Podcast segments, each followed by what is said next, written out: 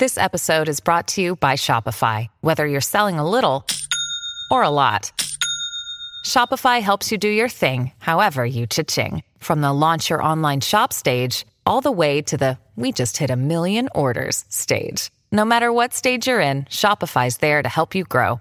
Sign up for a $1 per month trial period at shopify.com slash special offer, all lowercase. That's shopify.com slash special offer. Rewind it back, Charlie. Let's do it one more time. downtown. We're gonna go downtown. This town Dev is back. I wish we were going lonely downtown, say. That's Sam Dev Paxton. back And then Dean, Dean's just, you know, I, I, I don't know where my hand ends and the drink begins. Yeah, yeah, yeah, Frankie. Uh, uh, yeah, Frankie. Is, we're up here having a good old time with the Rat Pack. You know what I'm talking about. Why don't we get Sammy out here and say something racist to him? It'll be hilarious. You do that? they did. They always did. Oh. I mean, he would make racist jokes back. Yeah, but yeah, yeah, yeah. They they had some racist jokes for Sammy. That was part of their bit. Uh, yeah, yeah, yeah, yeah. It would be like Dean would be like, if you turn the lights off, you can't see Sammy anymore. And then the, Sammy would be like, if you turn the lights off, you can't see anyone, you dumb honky. You know? it was funny pretty shit, man. yeah. Definitely go watch all those old roasts. I have no idea when Dev starts on this. Oh, me neither. Is it now? It can't be now. There's no way. Wait, it's coming up. Okay, hold on. Okay. Places. Places. The history of film. That who we when the lights go dim. From James Cagney to Nosferatu and stunts that shock you and dirty, dirty tricks studios made. From wings to Top Gun, movie stars and no ones. We're manic, crazy fans that leave no real fun. Hollywood is film history in Hollywood. They chase the Oscar, but it's all a sham, just like Shaq and Kazaam. All your dreams can come true. Film history, the history of film. All of it made for you. Good God, that was terrible. Uh, that's right, everyone. This is part two of Ocean's Eleven and the Rat Pack. This one is gonna get. This one's gonna get so fun, man. I This uh, was I the told live you. album, ladies and gentlemen. Yeah, yeah. We have a let's Christmas now- album coming next year with all of us. But the Let's three stars say- of the Rat Pack are here. the three. Let's just say when uh, they filmed Ocean's Eleven, Frank Sinatra really did do it his way. You know, I, I told you I would tell you a tale of uh, three grown men acting like twenty-year-old college kids while they're filming a movie in Vegas, and that is what this is going to be about. I am going to tell you today about the making of Ocean's Eleven in 1960 in Las Vegas with the old Rat Pack. Hey, uh, sweetheart. Come on over here and sit in my lap. Talk about the first thing that pops up, huh? Oh man, jokes used to be different. Yeah, yeah, yeah, yeah. Uh, I'm I'm very I'm very very excited. Uh, I now I know who the Rat Pack is. I know the context behind Yeah. them.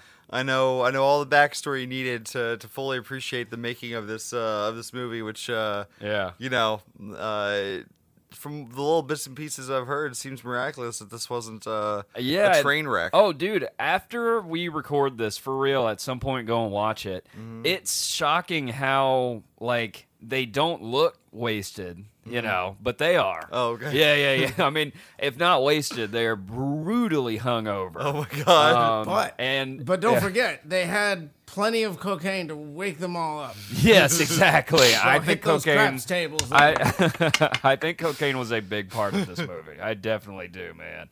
Uh, definitely a lot of martinis were drank. I, I imagine a lot of bartenders were very happy while they were filming this movie.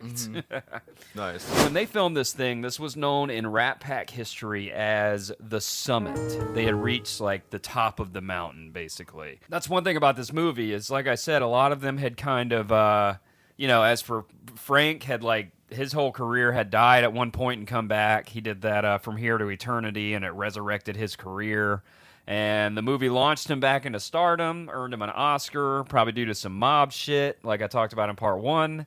And uh, you know, I've gone from rags to riches. That wasn't Frank, that was Tony Bennett, but that song applies there. but this is that's what landed him with all these Vegas residencies and put him back into the spotlight. And by 1960, like I was talking about in part one, he was the fucking king of Las Vegas. He literally was like they the, the the casinos, the five casinos that let them film Ocean's Eleven. They said without Frank Sinatra, there is no Vegas, so he can do whatever he wants. Oh, wow. Yeah, yeah, yeah. Incredible. Like I said, it was a different time for Vegas. It was a small town, you know. He Um, was the, the Criss Angel of his day. Just Yeah, the, the real embodiment of Las Vegas. he was the little Blue honey of his Eyes day. have- Old blue have- eyes. Old Blue Eyes reached the summit and got down on his knees before the Lord of the Sands and said, The first rule of, of the Stone Commandments is don't ever sing sober. Never sing sober. uh, I think he went into the office of the Sands and he said, uh, "It would be a shame if anything happened to your family. You know, uh, be a shame if I had to call old Mister Giancana and have him come." well, so wait, uh, the the was so the mobs were like running the the casinos yeah, anyway. yeah, yeah. The mob's cash investments from all their illegal activities all over in New York and Chicago and Philly and all them bootlegging stuff, they put all that money into building casinos and building up Las Vegas. And that's how they laundered all of that and started like Las Vegas gambling and shit like that. Yeah, Bugsy Siegel started Vegas in the 40s with the mafia. Like it, it was started by the mob. It Mm-hmm. was basically a place where the mob could go hide money. But you at this point, are they still running the casinos, or are the Yeah, casinos run by legitimate businesses? no, they were still very much. They were the still mob. running until like the 70s. Like that's when Yeah. cas- the movie Casino took place. Yeah, Right. yeah. Oh, so good. Go watch that one, and the book is just as good. This was 1960, the height of like mob Vegas, and Frank Sinatra was their prince, basically. Nice. I'm trying to think of like a, you know, like a rapper who's big in a gang. Tekashi six nine. Exactly. Yeah. Yes. Yeah. Yeah. Yeah. Yeah. Yeah. Tekashi six nine of the sixties. Exactly. Universally respected among all the gangs. Yeah. Uh, the biggest artist in the world. Mainstream, huge. Yeah. huge one of the most talented guys to live. Yeah, Yeah. yeah, Mhm. and pretty much everyone just knew. You know, I mean, you just kind of knew. He denied it till the end. Like Frank Sinatra denied ever have. He was like, I don't know any of those guys, Wow. except for there's a lot of pictures with him hanging out. That's with a real G. Like that's Yes. a real like verified like you're you know. Yeah. I That's how you know he was really a part of it because he never claimed him for clout. Exactly. Like he never. I think yeah. he legitimately said at one point, like, there is no mafia. I There think is- he was one of those. Like, the, mafia's mafia's a a myth. myth. Dude, this was during the 50s and the 60s. And the 60s was a commission that were the Senate, uh, I forget the name of it, but it was like a Senate commission or Senate hearing committee that was having uh, all these um, testimonies Right. and, and um, subpoenas about the mob trying to prove that the mob was even real. Yes, San- This was when Santos Traficante was called and Charlie Wall. Those, those are mobsters from Florida and from Tampa. Like, it was a big deal. Back then, the narrative, especially from the five families, was like the mob doesn't exist. They're the ones who f- f- basically strong armed for them not to say the word mafia in The Godfather. Yeah, that's right. That's right. We don't like being called That- the mafia. There is that no was mafia. in the 70s. Don't be silly. Yeah. Imagine Yeah. that this is a whole decade and a half before. There's no You such know, thing. Never heard of it. That's it. The Rat Pack didn't like being called the Rat Pack. Wait, really? Yeah, they they it was a thing. Well, a few of them I'm sure did. Frank Sinatra hated it. He didn't. He like he felt like after Ocean's Eleven, he just wanted them to be like a, a legitimate crew. I guess he Hmm. didn't like being called the Rat Pack, which that might have been later on. He said that when he was old. And when Yeah. he was old. He was saying some pretty crazy shit. Really? You know? Yeah, he was a he was a pretty miserable old guy. The, the the the booze had pickled his brain. Yes, yeah. I Um, mean, he was miserable young, but he was very miserable old. Interesting. I mean, because yeah, like if, based on the story from the first one, it was like uh, Bo, you know, Hump, Humphrey Humphrey started it. Yeah. Uh, people call him Bogey. I want to call him Humphrey. Humphrey. Humphrey started it, and uh, it seemed like everyone was on board. He's looking you at know? you, kid. Yeah. Yeah, yeah, everyone was on board, and yeah, Frank took over as like, like I said, like the president because they Mm-hmm. Were actually they actually had like ranks and files Right, and yeah. shit. So tell me again how you don't like being yeah, Rat man, Pack. exactly. You could have like, dissolved it and started something new. You he's like, I, he's like, I didn't need the They Rat like, Pack. I had Bugsy we don't really. Siegel. Yeah, he's like, I don't really care to go to Bohemian Grove with all those other dudes and That's you know, where he, run around naked in the woods. I just, you know, I want to sit here and get drunk with dames and with dolls and, you know, have a uh, cigar, he was like, sing I, a good I, lounge song. I liked being part of the Rat Pack until that Bohemian Grove thing. I never wanted to see Dean's penis. And I did. he was done as soon as he saw all their dicks. He was like, "All right, no more Rat Pack for me. There is no mafia. I'm going back to Hoboken. There is no mafia." But uh, this Richard, story, Richard Nixon was running around with his hand in everybody's pocket saying, I'm not a crook. I'm not a I crook. I am not a crook. Speaking of Nixon, this story it all begins in 1955. Peter Lawford had been married into the Kennedys for a year by now. He got married to Patricia in 1954. So he's making his rounds in a big way, uh, as you can imagine. He had been an actor since 1930, by the way. He's a, he was a veteran. He was like a classically trained British actor. Came from a very fancy, rich British family. Okay. But now he is a fucking Kennedy as well. Even to the point where a lot of people just saw him as a socialite uh, when he married into the Kennedys. They kind of thought like, well, he's not an actor anymore. He's married into the Kennedys. You know, he's a socialite. Like, Interesting. Yeah. Sounds like somebody, you know, we may know a duchess of today's era. Yeah, yeah, yeah, yeah. The heiress, Lady Paris. Yeah, man. Uh, yeah, sort of. He kind of No, no, became I an. was talking about who married Prince Henry, the Markle. The, the- oh, Oh, yeah. She was an actress yeah. On- like, yes. what was it, Shield or something? Like she was Yeah. on some, you know, TV shows or whatever. Uh, white Suits. Suits. Yeah. Suits. That's right. That was it. I was gonna say white guys in suits, but it's called suits. Yeah. Suits, suits, like the one I'm wearing in front of this episode. Oh, hell, there, huh. Are you wearing a suit right now, Deb? I haven't seen it yet. Oh my god, dude, Yeah, you so came- snazzy. Came dressed dressed apart once again. yeah, Anything. see? It was rocks Anything glass. Gotta get in character. Character.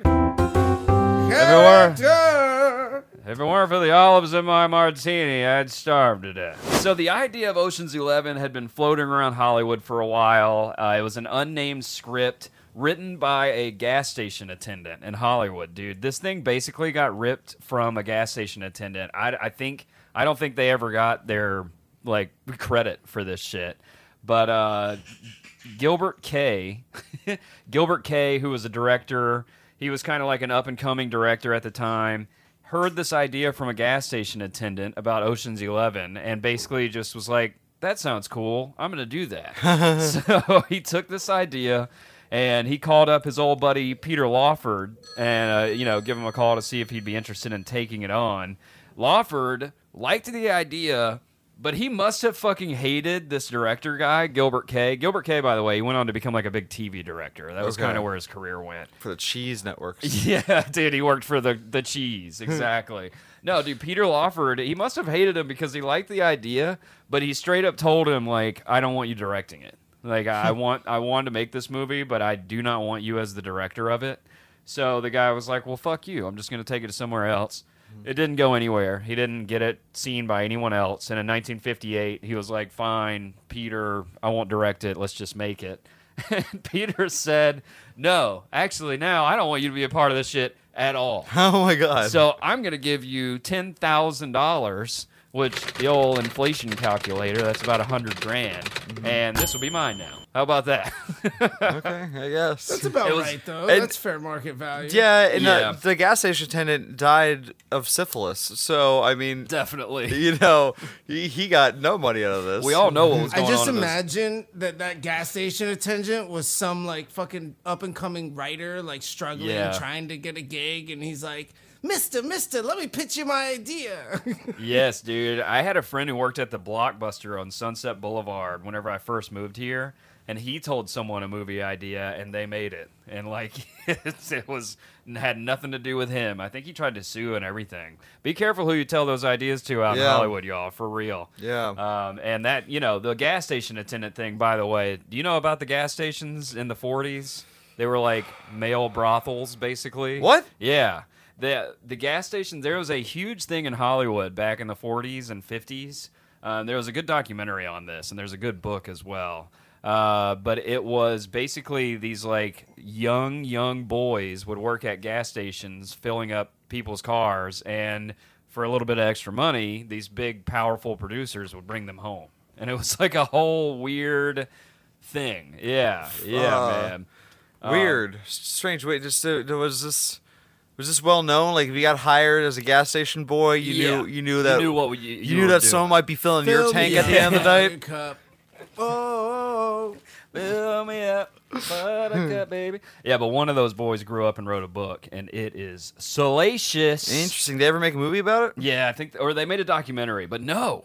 Uh oh, you know what? No, Ryan Murphy did. Ryan Murphy made a show about it. Mm. Uh, that Hollywood show that he made was about the book that that guy wrote. Oh, okay. Uh, Because very you good know book. It's what's called The not Gas Boys? depressing and sad enough than you know um, a 90 minute feature film or a documentary exploring the horrors of young male brothels in the 1940s and sex trafficking.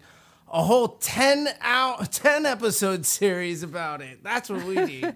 yeah, Scotty Bowers. He was the guy who wrote the book. Um, and a lot of people say that a lot of the shit he said was bullshit, but also the people who said that said it because it was, you know, about them Oh, okay.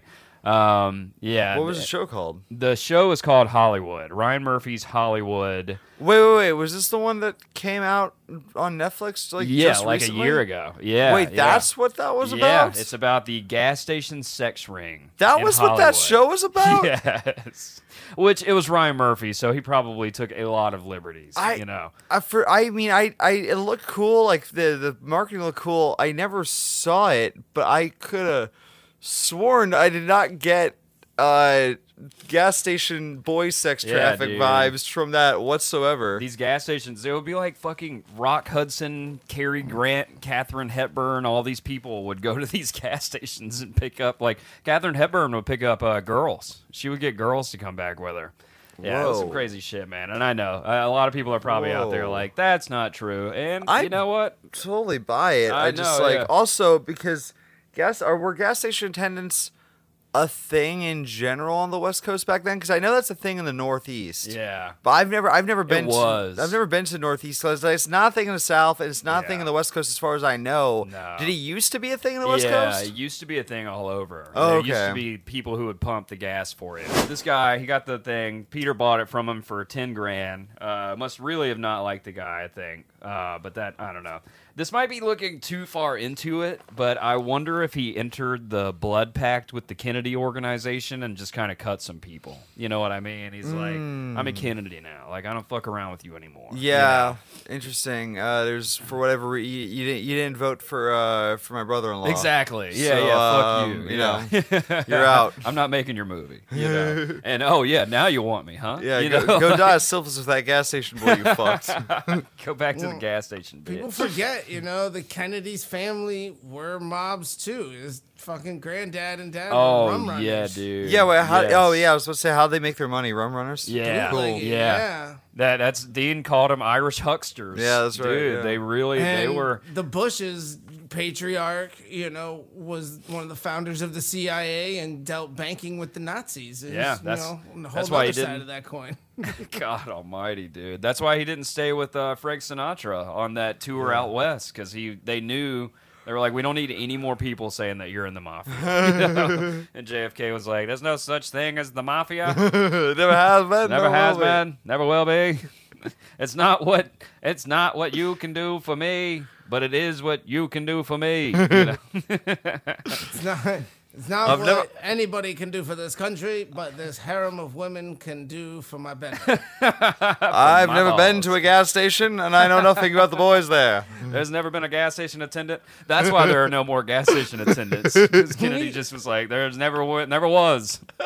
How crazy would it be if he just like, you know, he's like rehearsing the "We Go to the Moon" speech, and he keeps messing up. He's like, "We go to the gas station not because it is easy, but because it is as hard. Brought to you by Blue Chew. We're gonna get that goddamn Blue Chew sponsorship. I swear to God. Right? I mean, of all the podcasts, All the podcasts. no one puts them on their back more than us. We do- no one talks about erections more than we do. All right, Terminator was so. If they listen to Terminator, they will sponsor us. We talked about Arnold's dick a lot. Um, I'm gonna put together a free highlight video for him. yeah, Post it on post it on the socials. Everybody go tag and comment for Blue Chew. Just send them the, e- the the email subject line says "Film History is sending you a dick highlight video." Um, there was another guy who came back around for old Peter Lawford when he uh, got into the Kennedys, and his name was Mr. Frank Sinatra. So Frank and Peter had a beef going on because Peter had banged Ava Gardner, which everybody did, uh, but that was Frank's ex-wife at the time, um, and so Frank hated Peter Lawford, and basically until Peter Lawford married into the Kennedys, and then Frank was like, ah, water under the bridge. Not such a bad guy. yeah, actually, I, I had you, I had you wrong. You Yeah. know, um, you're Let's married see. to a Kennedy now. Come on, Pete. So I bet you that's what everybody said about Arnold. He was like, uh, "I'm marrying a Kennedy, and I'm gonna become governor." And they're like, "You're Arnold Schwarzenegger. What are you talking about? You'll never And become he did it. governor. and then he fucking did it, man. Those Kennedys deliver. They deliver. If there's Deliver one- on power and pain. Are there, are, are, are there still Kennedys around? Yeah. Yeah, there's still some Kennedys Yeah, running around yep. out there. Mhm. Uh, one of them just ran for mayor somewhere. Oh, yeah. I don't know if they won or not. Good for Um, them. Yeah, yeah. Are they still powerful? Eh, not like they used to be. You know, nah. Like that guy's running for mayor. Hmm. Yeah, that's Nah, true, yeah. So it's Uh, The Kennedy, I think he's running for governor or was of Bo- of Massachusetts. It might have been mayor. of that's Boston, it. Yeah. But it was something in Massachusetts. Yeah. Wonder if he got it. I don't even know how that went. That's crazy. I didn't hear anything about that. Who's the president? No, the kid. Joe it was, Byron. He was, Byron. He's a young. He's a young Kennedy. He's like in his twenties or something. Right, So he's like right. supposed to be like this first time, and he went for like this big office, which you probably didn't wasn't expecting. I don't know. I don't follow that politics that much, but Yeah. they're. I agree. They're not that powerful, but. You know, then again, I have a red dot on the back of my head right now, and I don't know where exactly that came from. You're gonna look like Bugsy Siegel here in just a minute. You're gonna look like John F. Kennedy. yeah. They're- I'm gonna be looking like Swiss cheese, and they're gonna be like this one bullet just ricocheted all around his skull, Yeah. in and out of Oh every office orifice several times. so Peter runs Ocean Eleven by Frankie, and Frank says, "Forget the movie. Let's pull the heist." hey, and I think Peter Lawford was probably like, "He's Frank. He might be serious." But um, Frank makes him a little offer. Frank says, "He says, I'll take it off your hands and get it made. And here's what I'll do for you. I'll give you 20 G's. So that's around 200 and something thousand dollars. Mm-hmm. Put myself in it. You can have old Blue Eyes be in your movie, and I'll pay you $300 a week to be in it as well. And uh, that's about three grand a week these days. So it's it's a two hundred thousand dollar off the top, and then you're also going to make three grand a week to be an actor in it. And I'm That's- going to be in it. And that's what he's telling to, to Peter? That's what he's telling to Peter Lawford. Okay. Yeah. On top of the twenty grand up front, and uh, and Peter, Frankie, and four other guys would split the profit of the whole thing. And so Peter would he would also be looking to make about sixteen points on the back end of this movie. So Okay. it was kind of a good deal, especially for something that you bought for ten grand. You know, Mm-hmm. yeah, I he's mean, at least doubling his money. yeah, he's at least doubling his money, and he's going to get Tell you what, sixteen percent of the wouldn't have- profit. Wouldn't have gotten that deal if he wasn't hitched to Kennedy. Yeah, no, absolutely. I, I completely agree with you, and and it's interesting that you say that, Dev, because this is yet another movie, and I have to apologize uh, profusely for this. No fucking budget out there. What? Could not find the budget for this movie either. Interesting. And I think what it was was it literally I think was funded by some of the Kennedys, Mm-hmm. and I think it was also funded by like the Vegas Mafia, Right. And I think that's why you can't find it is Yeah. because I think the Kennedys and the fucking Mafia were together and funding this. That could be a cra- it. It sounds crazy, but it's really not. When like I'm gonna get into Probably shit. also like involved in a little bit of money laundering too. So it's like, Yeah. yeah, the- the- money laundering, campaign donations. Definitely Yeah. campaign donations. Yes, Yeah. dude. This was all happening right out in Vegas. yeah. You know, hey, hey, was- look, it it it, co- it costs uh, costs what it costs. What do you got? What do you yeah. got to know? Yeah. What do you? What, and How It's much- made. It's made, ain't it? How much of those weekly paychecks do you think they just turned right into chips and Oh. every night on the tables? It, it almost all of them. Like basically, they they Really, literally. the mom came out on top on this, yes, as they most of the time do. Yes, the house won on this movie for sure.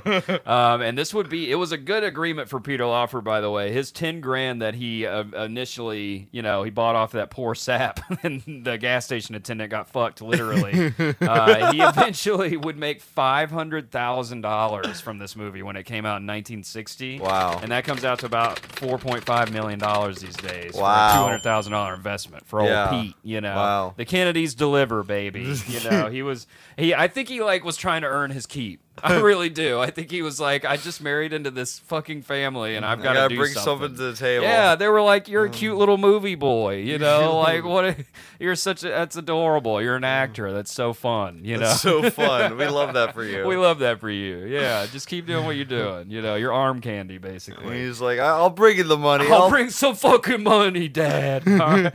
Jack. I'm gonna get That's you. what like every uh, legacy of some like powerful, rich dynasty family. Always the outcast. It's always the black sheep that goes and works in entertainment. Yeah, yeah, and they're all they always become huge Yeah. because they have all the money in the world. He's like, look, eh, um, uh, look, man, I, I want to impress you. I'm gonna buy you a really nice convertible, uh, for that parade you're going to. Like, I'll, I'll get the money together. I'm gonna get you a real nice convertible. that that thing you got in Dallas. I got the perfect car for you. Yeah, you like I, I did Fords? this. I did this whole movie thing, and I made a lot of money. I can afford it. It's named after a president. It's a Lincoln. You'll love it. That was a good joke. thank you, thank you. So Frank hits up the rest of the Rat Pack. He tells them the deal. It literally is like the planning of Ocean's Eleven. Basically, he's like planning this like movie. You know, like we're gonna get the Rat Pack together. We're all gonna split up the profit. And, uh, bing bang boom. You know, bada bing, bada boom, ring a ding ding. Oh, he also he offered a role to Steve McQueen. By the way, Steve Oh. McQueen was gonna be in this. Yeah. Oh, what's why, why did he turn that down? He said he didn't want to be his his uh, Hedda Hopper, which was a big. She was a an actress turned like TMZ back in the day. Mm-hmm. Uh, Hedda Hopper told him not to do it because he needed to be his own man rather than Frank Sinatra's flunky. Ooh. Yeah, some shade. I'm telling you, man. Nobody Frank. He was he had burned some bridges. I you see, know, a lot of people did not like Frank anymore. And Well, and also, I mean, I guess that kind of makes sense too. It's like, uh, depending on where he's at of his career right now, if he's a leading man, he might not want to be seen as like second billing to some washed up singer. yeah, he did the Great Escape. Well, you know, I mean, this like. is like Frank Sinatra coming back into the public light as like an elderly man. He's not like Right. the young hip heartthrob like that he was in the 40s. And then the 50s was all dominated by Elvis. See, Elvis is a fucking huge movie star right now. too. Yeah, yeah. Elvis is gigantic as we speak. Probably bigger, Um, arguably bigger than them. oh, absolutely. Oh, no doubt about it. He was as big as like he was like Michael Jackson size by this point. Really? You know, yeah, Oh, yeah, wow. yeah, yeah. And of course, the Rat Pack said yes to the movie, not only for the money. But the movie took place in Vegas. They were going to be filming the entire thing in Vegas. It was like we can fucking go to work Yeah. after set. You know? Yeah, I was like, oh, I'm here anyway. Yeah, yeah. They oh, were doing two shows a night while they were filming. Oh, Ocean's wow. 11. Holy shit. Yes, and that is where this debauchery began. Mm. That's where this thing got off of the fucking rails. That's Um, that's crazy. I mean, that's that's um, you're one, you're stacking a lot of money too. Yeah. Like that's, I mean, that is a pretty solid work ethic. Yeah. Like I feel like it, I feel like if it was me, I'd be like, well, I guess I'm taking six months off of doing shows. right. Yeah. you know, like I'm, I got focused on this movie. Yeah. But they were doing the movie and, And doing two shows. shows and getting blackout. They that's impressive. They did not sleep. They said it was a whole thing. Like, Wow. they slept like an hour each every now and then, whenever they could get it. Wow. Like basically, like if you had an hour during the day, you'd go take a nap. Wow, like, holy yeah, shit, man. that sounds uh, Yeah. exhausting. They were, and these guys, like Dev said, they're not twenty. You Yeah, know, holy like shit. yeah, I yeah. feel like at some point I would just be like, you know what? Maybe I don't party tonight. yeah, yeah. Maybe I just go to sleep. So uh, Warner Brothers signed on for distribution. Okay. Frank brought it to them for distribution, but I I'm sure they put up some money up front, you know. Mm-hmm. But I think this was all, dude. I'm telling you, no one knows where this fucking money came from or how Mm. much it was even. So Frank enlisted some big Hollywood writers: Harry Brown, Charles Lederer. And one of the crazy ones he got was Billy Wilder. Billy Wilder was this huge writer director in the 40s, 50s. He did some stuff I think earlier than that, but he was he was giant. Um, he gave Billy a Picasso for helping him on the script. By the way, It- some mob shit was given away. like Shirley MacLaine got a car. Warner Brothers gave her a car to do the movie. Interesting. Yeah, man. No, these aren't. This, why is no one getting paid in cash around here? I, because I it was off the books, man. It was like I got a real nice painting for you. yeah, I got a It's- nice painting for you. It's gonna be worth lots, lots and lots of money. And I got uh, three fur coats coming next week. Prime fur coats for you. They're fresh off the truck. yeah, you yeah, know? yeah. Uh, And yeah. uh, what you're gonna do when you get the Picasso is you're gonna cut out the painting, and underneath the painting is gonna be a little extra something in there. It's gonna be a little something, but It's, uh, it's gonna be a map. the bottom of the Sphinx that leads you out the head of George Washington on Mount Rushmore. we're, we've got to steal the Declaration of Independence. But so Frank was fucking wheeling and dealing. He told the casinos he'd still do some shows at night, and since Dean and Sammy would be in town, they would do some shows as well. Um, and because they were the Rat Pack, and because of the Mafia, the five major casinos in Vegas, the Flamingo, the Sands, the Desert Inn, the Riviera, and the Sahara, all gave them complete permission. Like, film when you want, where the fuck you want. You have carte blanche of all the five major casinos in Vegas. That's so I cool. just imagine like the soundtrack of The Godfather, like and it's like the meeting of the five casinos came together and had a what was it called? The commission. The commission. And the commission decided that Frank Sinatra, young blue eyes, lefty left left, and old flat flatfoot would have whatever he wants in the keys to the kingdom. Yeah, give the kid what he wants. I agree.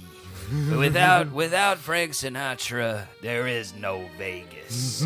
and he killed my cousin just last week. Wonder if Frank Sinatra ever killed anyone. Some people say that he did. yeah, he had to. Have. He had to have, and they Yeah. had to have covered it up. That's probably why he was so miserable, dude. I I imagine he definitely killed someone in a drunk driving accident. yeah, at, at the very least the- on accident. For Yeah. Drunk sure. driving, drunk partying, drunk anything. But uh, He just took a think- sledgehammer to his own house on a helipad. that Yes, he had dude. built. He was a It's rage ridiculous. maniac. Yeah, there is no doubt about it. And I'm going to tell you a little. It was not pleasant working with him in Ocean's Either. Doesn't sound like it Um, would be. Yeah, no, yeah, yeah. And just think about how fucking powerful he he is, though. Like, not only is uh, we're going to film in all of your casinos, but we're also going to film a movie about robbing your casinos. you know, like I, Yeah. and they were all like, yeah, well, It's, it's gotta- show business. Got to do what he says. you know, if we want the casino to actually not be robbed in real life, we got to make this movie. gotta, you know, do what we gotta do. Yeah, Frank Sinatra was good friends with Bugsy Siegel. Uh, he was also at the time, like I said, uh, I keep mentioning him, but it, one of his best friends was Chicago mob boss Sam Giancana, uh, one of the like most vicious mobsters to ever live. And uh, yeah, he and he Frank Frank Hol- he had no bones about it, dude. He was getting pictures taken of him going into Ciro's and going into Dino's restaurant over there. And uh, he was just with like huge mobsters. You That's know, it was funny. fucking whatever. And like There's I- no mafia. yeah, there is no mafia. George Raft, a uh, and uh, one of the one of Bugsy Siegel's like mobsters who was still in Vegas from the Bugsy Siegel days, makes a fucking cameo in Ocean's Eleven. You know, like just huge mafia people are in this movie. They're just there. Yeah, that's why you can't find the budget for this. thing, I'm telling you. Apparently, one of the most difficult tasks facing the film's production team was convincing Nevada's Clark County officials to let them use one of their garbage trucks because the trash business was like the most mobbed business. It was like their big like that. You know about you know waste management and Mm-hmm. the mafia. The mafia like hides all their money in waste management, basically. Interesting. I That's- didn't know that. That's kind of how they make their deals with cities and you know governments and shit. Is they will run the waste management portion, and the government kind of says do whatever you want with the garbage, basically, and that's where Yeah. they'll they'll launder a lot of their money through there. Oh, okay. Yeah. That kind of makes sense. Yeah. It's like something no one else they really wants to like union. touch. Yeah, they yeah, own the exactly. union. Yeah, it's What like a- to look into, and then they Right. force um, other competing garbage companies to join their union or to be forced out, and they just like beat the shit out of them and burn their. Yeah, yeah, dude, Hoffa. That's another good movie Mm-hmm. about the uh, mafia running the unions with old uh, Jack Nicholson and Danny DeVito. That shit was amazing. That was Dan. No, no, Robert uh, Pesci, Joe Yeah, Pesci. you're, you're my talking bad. about uh, you're talking about the Irishman. Oh, No, well, that no, too, There was yeah. a movie. There was a movie before that. Hoffa. Called, um, called Hoffa. With the exact same It actors was in it. Jack Nicholson. oh, yeah, it Oh, was Jack okay, Nicholson and okay. Joe Pesci. Oh, okay. And the producer used to come into Hamburger Hamlet and tip me a hundred bucks every time he'd come in. By the way, Hamburger Hamlet, uh, talk about uh, the first job that I ever had in LA was bartending at the Hamburger Hamlet on Sunset Boulevard. It was a legendary old spot. It was like a red booth restaurant, you know. And it was it was hamburgers, but it was like classy. You know? Mm-hmm. Yeah. It was like, but the, it was where Marilyn Monroe used to go there. All these people used to go there. It was that corner of Sunset Boulevard where uh, the Rainbow is now. Yeah. You know that whole section up there used to be just celebrity, fucking Right. big time celebrity spot. Um, and the Rat Pack used to come into the Hamburger Hamlet whenever they were the Rat Pack back in the day. They had a star over a booth in the Hamburger Hamlet, and it was like the Rat Pack's booth that they used to sit in. You know, they had Cool. star booths all over town. That's Every cool. restaurant that's older than like the 40s has a, has a Yeah. star booth that the Rat Pack used to sit at. That's you know? funny. and uh, yeah, there was one time where the owner, Mary, uh, Harry and Mar- Marilyn Lewis were the people who started the Hamburger Hamlet. And Harry Lewis was this actor in the 50s who his career went away when this big strike happened and he started Hamburger Hamlet. Anyway, she uh, got pregnant and she was having a baby and she had to be rushed out to go have her baby and the rat pack ran the restaurant for the night it was frank and dean and sammy davis jr were like serving you hamburgers all That's night. really funny. That Yeah. sounds like a sounds like a sitcom. yeah no it was it was cool man they were the first restaurant to hire black waiters they they they Whoa. didn't they they were the first ones to like we're not segregating we're, we don't do that here cool. anymore yeah that was like in the 50s like it was a big deal That's impressive. but uh, yeah, man. Anyway, back to Frank being part of the mob. Legendary comedian Shecky Greene. He even had a joke about it. It was hilarious. He said Frank Sinatra saved my life in 1967 in front of the Fontainebleau Hotel. Five guys were beating the shit out of me, and Frank walked up and he said, "That's enough." oh man, uh, yeah. They even think that Frank and Giancana got JFK elected. They think like Frank and the Chicago mob were part of JFK. Like they would pressure politicians, Right, and yeah. Apparently, like fuck with votes and shit. You know, apparently they had they were the ones who had like a bunch of dead people were voting multiple times. and- Right. Yeah. Well, that was the that was uh, one of the the rumors I've heard about. You know, uh, Kennedy's election was that the mob had a big had a big hand in getting him elected. Yeah. Uh, I didn't know Frank Sinatra was also tied in with that. Yeah. Um, was that you know? Do you think that was Peter going to him to be like, hey, you uh, Yeah. a family wants some help, and uh, if you help them out now, Definitely, and dude, Sinatra they'll was- definitely stay at your house sometime. Yeah, and so, yeah, exactly. Because Sinatra was Mm. obsessed with it, man. He was obsessed with JFK getting elected president. Which would make um the him not staying in his house like that that reaction a little bit more Right. understandable because it's like you know hey like i i got you i got your boy i got your brother-in-law elected Yeah. like Yeah. now he's disrespecting Now me he's by not, not going to stay at my fucking house. Yeah. because he doesn't want bad press. Yeah. I mean that's a that is a that's very insulting. yeah I mean, after i just fucking installed a brand new wing in the house for him like fuck you fuck helipad. fuck your brother-in-law Yeah. uh, uh As he's swinging the sledgehammer. Fuck yeah. your brother-in-law. Yeah. Fuck you. Uh, it's just uh, um, I have a have a nice drive down Dallas later on. Uh, make sure you keep the top down. exactly. Uh, so Frank Sinatra killed JFK. I think Frank Sinatra killed JFK. We're saying it here on film history. What do you think, Cool. Deb? I think we're just continuing to solve the mysteries of, of Hollywood deaths. Oh and my one god. of those We have to have another episode of that soon.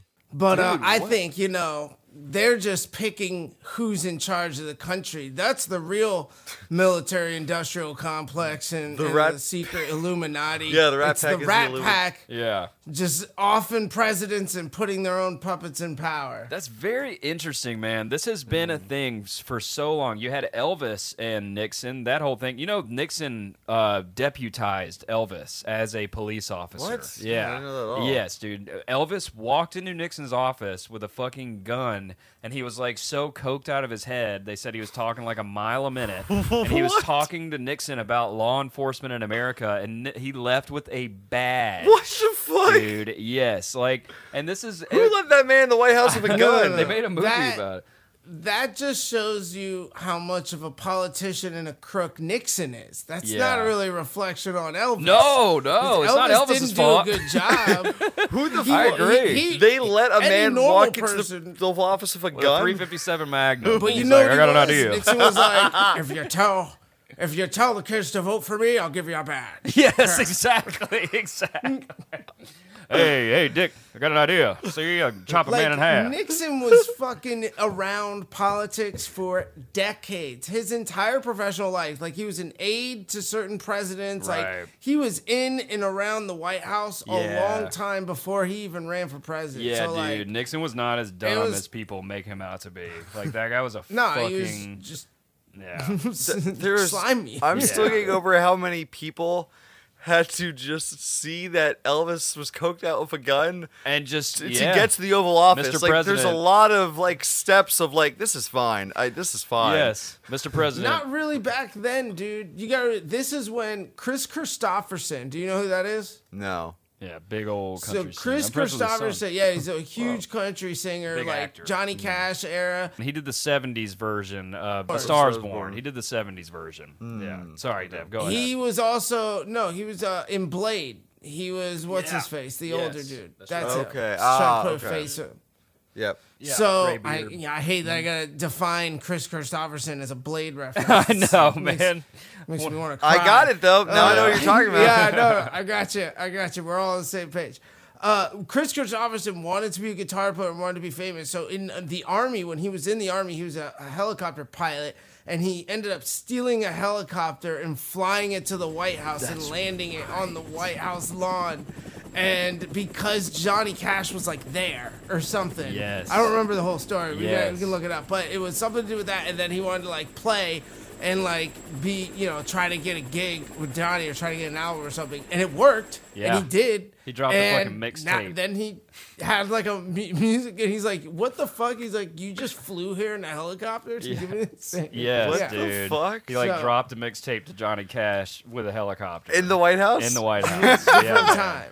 Uh, he was part. He became part of like, fuck? dude. That was like the country rap pack. It was Kris Kristofferson, Johnny Cash, Willie Nelson, Hank- Waylon Jennings. Yeah, Waylon Jennings. This was after Hank Senior. had so passed, wild. but yeah, Hank, yeah, yeah, Hank Jr. dude. They were definitely like the country Rat pack, though, for sure. They were they were the yin to the yang. Yeah, because they were- sure, but they were doing movies too, they- yeah. too. Yeah, Even were- Jerry Lewis back in the day was a part of that. Yeah, I think you're right. I think yes, Jerry Lee Lewis definitely was.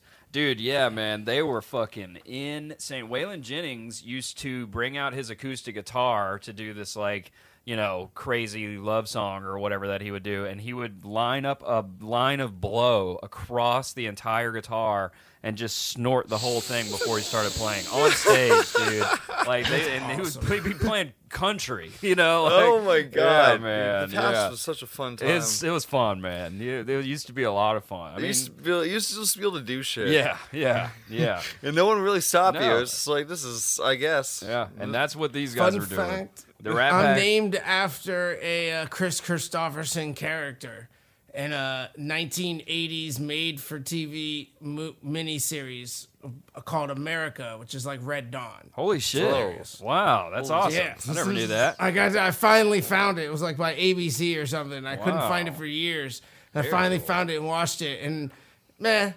But Incredible, incredible. yeah, Kris Kristofferson, the But- shit. but Shout yeah, out. they used to they used to be able to do whatever they want. Man, Man, I And- want, I want to be friends with a cool president. I can just go I and know. just do shit at the I White know, House. I know. That's like fucking uh, like Jay Z and Obama. you Yeah, know? they that's were true. they were cool. That's true. Uh, fucking Kanye and Trump. Yeah, that's true. and is a fucking weird um, one. who, oh, uh, uh, it's, uh, um, I don't know if they were like hanging. Right. well, no, Trump the, were, like, the the bum, photo the bum, the bum, diggity man. Yeah. Who's that? The bum, the bum, diggity man. that was uh, every '90s rapper ever. no, no, no, no. The white guy, the white country guy, the bum, the bum, diggity. The bum to bum diggity. Oh I have no idea what you're talking no about. idea. Kid Rock. Oh my god, bum. to Oh, the ball with the ball. Bum to the bum. Bum to the bum How dare diggity. you? Who was Kid Rock friends with? Good Trump. He was there at the White Oh, House all the time, that just fucking hard. yeah, yeah, yeah, Yeah, yeah. But that to be tracks He was definitely doing doesn't blow on the Oval Office table. Absolutely. To be fair, doesn't everybody want to hang out with Kid Rock though? I mean, I don't know if I want to hang out with Kid Rock. dude. Kid oh my Rock- god. We were so in. he seems like he knows how to party. Oh my god, absolutely. We were so in love with Kid Rock in the South, and I remember even in high school being like, "This dude's from fucking Detroit." Yeah. like he's not. He's a rich dude. He, his family's Yeah, loaded. Yeah, he's like he was He's like, like a, the Larry the Cable guy of Yeah. rock music. yeah, he was like a he was like a uh, um a rich trust fund kid. Yeah, wow, man. Who just adopted the aesthetic of the South. And he said, he said, I called myself Kid Rock because they used to see me on the playground rocking, and they said that kid rocks. Wait, really? That's yeah, what he said? dude, that's what he said. he said it in one of his songs, and his like first album. Don't get it twisted. I was a Kid Rock fan. Um, he came to Jackson, Mississippi, and sang that song, Jackson, Mississippi, and it was like a uh, pinnacle of life, you know. and then uh, things got really bad when he dropped two 100 foot Confederate flags behind him on stage. Oh my God. A lot of people are like, "Oh, we're leaving. Uh, we don't want to be here when this goes really bad." Well, fucking idiots! You're in Jackson, Mississippi. What do you think? How how many how many grams and or kilos of cocaine do you think has been done off of the white like what's that table the called? Oval Office, Oval the, Office table, the yeah. president's desk. Yeah, whatever the thing's called. That's one thing. Mm. I don't know. There's too much surveillance in there, really, to get away with that. Now there who's is. gonna who's gonna if if the president is racking lines on the Oval Office desk, like who is going to stop him? You know, like, yeah, you tell Who's in the driver's seat and where's that red fucking phone? Give me one. Yeah, wait, you're telling me you're telling me uh Elvis walked in with a gun, coked out, and him and Nixon didn't do a line before They he left. absolutely did. That was before. Well, I mean, Well, Nixon Nixon's a different did- animal. Nixon probably did, yeah, several lines. that think about it. Uh, that was the least he got in trouble for for the surveillance inside of the White House. You know. Oh man. Anyway, back to the CAG. back to the CAG. What is this episode So about? filming, filming the Take movie. it from the top. Take it from the top, baby. Take me to the top. Oh, yeah, yeah. Today we're going to be talking about the Rat Pack and Ocean's Eleven. but uh, I want to tell you. I'm so glad we did this today, man. This almost didn't happen. the bum the diggity, man. the bum diggity man. People are gonna be like, "Who the fuck?" We're just gonna see a sharp decline in the listenership from that conversation. Uh, so, I want to tell you about the Copa in Vegas in 1960 while the Rat Pack was filming Ocean's Eleven. Okay, So, what's the Copa? so the Copa, The Copa, the Copacabana. Yeah, yeah, Dev, you know what's up. It was a club in Vegas. It was in the bottom of the Sands Casino. It was an 800 capacity room, and this was where you know you would do your rounds. If you were a lounge singer and you were singing at the Copa, it was a big night. You know, mm-hmm. especially like the Copa on Friday night was the fucking place to be. You know, if you go to Vegas, you had to go to the Copa and catch. You could catch Frank Sinatra, Sammy Davis Jr., Dean Martin, probably like Liberace. You know, before Cool. he died, shit like that. And uh, oh, by the way, Dev, we were talking about residencies. Liberace. So Frank was one of the first residencies. Liberace was uh the official first residency in Vegas in 1947. He like started Oh, the whole thing. Yeah, but Frank was one of the first like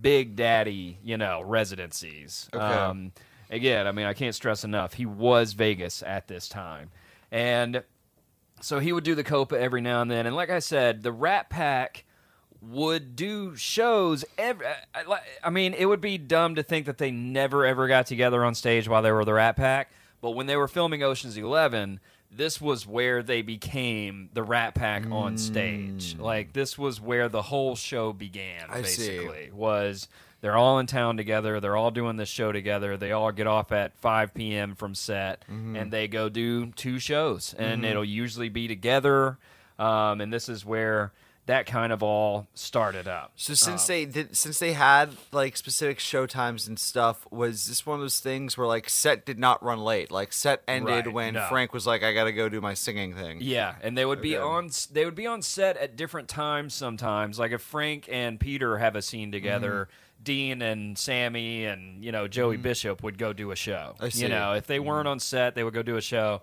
And after the show was where the gambling and drinking really began. They said mm-hmm. literally, Dev, you you hit the nail on the head. They would literally clock out of set at 5 p.m., go directly into the Sands Casino, and go gamble and start getting hammered at 5 p.m. sharp. Mm-hmm. You know, like it was like the schedule. I actually I have their schedule in here. It's a very interesting schedule. I can't wait to tell you about it. Excellent. So the We fir- call it happy hour for a reason.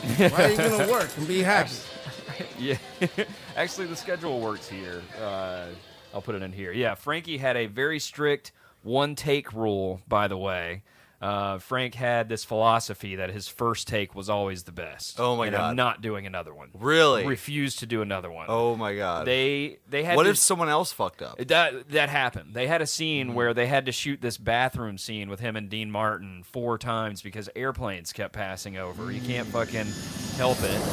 And Frank Sinatra said something like, "Well, I'm not doing another one. People know what a fucking airplane is." It- it's an airplane in Vegas. It's realistic, all right. Like I'm not doing a fucking another take. Oh I got to go get a drink. oh my god. yeah. But like, what if his scene partner fucked up? Like, I, I mean, that's resh- just reshoot his coverage. yeah, you just have to do coverage, you know. Yeah, Wow. exactly. Yeah, Uh, the uh, You only need one. You only get one. you only one get Frank. one. Wow, that is insufferable. It's insufferable, man. Only Um, one take. That's it- ugh. So a typical. Listen, I'm saving everybody money. He's like, I'm saving the producers money. We're gonna shoot this real quick. I'm saving gonna Mr. give you one Giancana's take, money. yeah. But also, there's no Giancanas. yeah, there is no Giancana, but he also told me to only do one take, so that's what I'm doing. Unless you want him to come visit set, you know. a, a typical day's schedule to shoot this thing was they would shoot a scene in the morning, take lunch, which involved cocktails. Uh, the first show in the Copa room after lunch, after a few cocktails. Then they would have dinner, have a few more cocktails with dinner, and they would have a few cocktails on stage as well at the Copa room.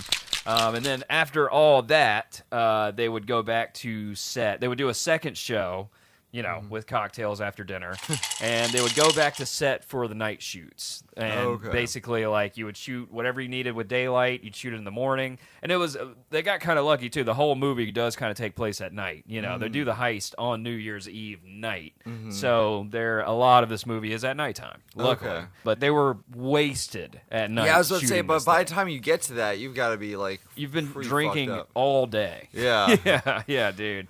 And doing whatever else, you know. And fucking two after two shows, by the way, after you perform two Yeah. shows today and you're hammered, come back to set. You Oh know. my God. Yeah. How often do they just not do do that? Apparently, they were all pretty. I mean, uh, people would be kind of late. Um, Mm-hmm. and then you had people like Joey Bishop and uh, Peter Lawford weren't partying. They were showing up at 9 a.m. Oh, and they were ready Okay. to shoot, and they were not hungover. Oh, you know? okay. And Dean, Dean was just a fucking beast. Dean Martin was like actual real talent, Mm-hmm. and Dean would show up after a night out on the town, but he would remember not only his lines but everybody else's lines. Whoa, he had like this shit. crazy memory. Um, yeah, he remembered the entire script. He would help the guys who were too hungover. He'd be Yeah. like, "This is or too drunk." Yeah, know? He'd be yeah. like yeah, this is your next line. but he was also wasted. No, he was wasted after he performed. Yeah, exactly. Right. He would perform sober and then get Right, but no, but, oh, but when he's on set though, is he sober on set? I Probably. It probably depended on the day, Okay. but he was at the very least uh, going out with them until five a.m. you Yeah, know, yeah, for sure. So he's hung, he's hung I don't know if you gentlemen have ever uh, managed to perfect a long-term bender. Oh of yeah. booze. Oh yeah, yeah, yeah. I mean, I was a comes professional a alcoholic for a while. yeah, there there definitely comes a threshold of re- repetition Yeah. where your body stops using uh, carbs and protein and things like that as energy and starts just running on pure ethanol Yeah. grain alcohol. Yeah, yeah. and it literally burns that as a fuel source to where like I, I would be like, oh, I'm getting tired. I need a shot of tequila. Yeah. To continue my life going Right, strong yeah. Yeah. And I would, and I would be fine. Yeah, yeah. People are like, how are you functioning? I'm like, the, the booze is the only thing keeping me functioning. Frank would Frank definitely had like a martini waiting for him in his trailer when he got there. You know, no doubt about it. Hmm. Like I said, they're doing these these shows at the Copa at the time. So this all started basically. Frank had a show at the Copa on a Friday night after shooting. And it was kind of his regular thing, but it, it is also Frank Sinatra at the Copa. It was a big Vegas thing. I mean, you know, the the 800 capacity was reached. And, like they mm-hmm. would pack this fucking thing every night. And it all began with this show that Frank's doing. They have footage of it, thank God. It's historic footage. You should go and look at it. And it is Dean Martin and Sammy Davis Jr. are in the wings by the stage. They're like right off stage. And they have a camera filming them watching Frank. And they've got a little mic, like they're like doing a report, you know, s mm-hmm. or somewhere on location. Mm-hmm. And they're they're kind of like roasting Frank as he's singing. They're just like, yeah, hey, mind singing that one again? I didn't hear it. You know, they'd be like, uh, when when does the good music start, Frank? You know, when are you gonna actually sing some good ones? You know, and they would just kind of roast him, and they they hooked them up to a mic that would come out on like uh, some speakers in the house, and now people could hear Dean and Sammy roasting Frank as he does his show. Mm-hmm. And then this was where it became like Frank was basically like, just fucking come out here. You know, we'll just do the show together if you're gonna be here. The the first week that they decided to do the shows together at the Copa after they filmed on Ocean's 11, mm-hmm. they had to turn away 18,000 people per night because they could only hold 18 800. Wow. Yeah, it was it went gangbusters. Wow. Yeah, it was funny, man. I mean, it was definitely funny, and it's really interesting that Frank is actually hammered, and Dean is just pretending to be a hammered Frank. You That's know, funny. Yeah, and it was, uh, Is but Sammy hammered?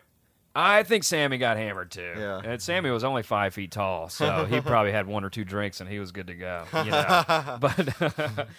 And uh, yeah, so that's where this began. I mean, this began at the Copa Room in 1960 in Vegas, Rat Pack doing the thing together, and just people from around the world. Like the numbers in Vegas went up because of this show. It was the it was like uh, I don't know. I'm trying to th- uh, like if name someone huge when they get that like Britney Spears when she got her Yeah. residency in Vegas. Yeah, you know, yeah, yeah. like it the tourism, Tourism goes up, pumped up, and everything. Like Yeah. everybody was going to Vegas to see Mm-hmm. the Rat Pack do the Copa. So I didn't quite know where to put this, but I had to talk about this. This is a big part of the movie. Uh, there's a big cameo by I was mentioning Shirley MacLaine earlier. They Mm-hmm. gave her a card, a cameo in this thing, and she was this huge actress. She was also a big performer in Vegas. She was kind of an honorary Rat Pack member, honestly. She was always hanging out with these guys Mm-hmm. to the point where like she did a Dean thing in the movie. She acted Okay. like this like drunky, you know. Okay. And uh, she even she ad libbed all of her lines, and she like she she said, "I'm so drunk." I don't think I could lie down without holding on, and that was a Dean Martin quote that Oh. in from his show. Fun. Uh, yeah, this like classic Dean Martin got line, and uh, I thought that was just really cool though, man. Shirley MacLaine was fucking awesome. But uh, but yeah, no, that's that's cool. It's like uh, you know, just let's get all our friends in this little cameos here Yeah. and there, have some fun with it. That's uh, uh, it must have been, man, this thing must have been so so fun to shoot. Oh, dude, yeah, and just party our faces off with all of Mm-hmm. our friends while we shoot a movie. You and I have had the pleasure of like producing something with friends, Mm-hmm. Right, And it yeah. is a lot of fun. You know, Yeah. it is just kind of like it's so weird. It's like these Yeah. People that you hang out with on regular Mm-hmm. in the real world, and you're all of a sudden making a, a thing together. You know, Yeah, it's yeah, yeah. very fun. It definitely is. And these shows at the Copa, dude, they said they were getting nuts. like, I mean, Yeah, I imagine You so. know, yeah, a week into this bender, and the the the 7 p.m. show at the Copa gets very interesting. you Yeah, know? yeah. Uh, they all kind of developed like roles here. Like Joey Bishop became the MC basically because the other guys were so drunk, Mm-hmm. or not Dean, but like Frank was so drunk, you kind of just had to like MC this thing, you know? Mm-hmm. Yeah. And But Dean had to pretend he was drunk, so it was part Exactly. of the bit. It's like a part of the act. Yeah. You can like you can like see it on stage. Like they they're improvising, but it is like an act. Like they all know why they're there Right, in each yeah. one of their angles Yeah. kind of thing. Like there's always a bickering between Dean and Sammy. yeah, Always. yes, always. And like Frank is always the one laughing at them. Yeah, and he's hammered. You know? Yeah, and he's like red in the face, drunk. Like Oh my Frank God. was like, like drunk, bro. He would show up to late night stuff like that too. He would show up to late night interviews, and it would be like, like flushed, sweating with a martini. You know, That's that's crazy. Yeah. Um, I mean, that's kind of like that's uh, you know Judy Garland. Like that Oh, was yeah. like her downfall was like she just became uninsurable and unreliable Yeah. because it's like she was gonna be like the drunkest you've ever seen a human being when she shows up. Um, Imagine and Frank and Judy definitely drank together. Oh, I can really? Guarantee that Oh, yeah. happened quite a few times. Um, it's fun and funny until it becomes you know a problem, and then it's like, well, now you you you know Yeah. your your antics have ruined everyone's uh, production here. Yeah, and, uh, for sure. This is uh, all unusable. Yeah. and I cannot believe that this movie didn't have any massive problems. I know. Did he get his lines correct, or was he improvising most Dude. of the movie? Well, oh, go ahead. It's not that many lines, oh. and it's not that hard of a movie. Oh. Yeah, okay. Like if you, it, it was it, right. like Frank didn't have too many. Everybody else, did, Yeah. I, think. I don't. I, I gotta go like back through. You can count it in the script, I'm sure. But like, yeah, no, and and You there was a lot of on this was like them having fun. So it's them being themselves. They're like, "What are we here? We're we're stealing this thing out of this room again." Okay. Yeah. All right. How would you do that, Sammy? You know, and they kind of like wing it for the Mm. most part. You. Yeah, exactly. Yeah, and it was. I mean, it was. It was an ensemble. There were there were uh, quite a few scenes where there were you know like two man scenes, but uh, especially towards the heist, they're all together. So I imagine it was a lot less like pressure to you know.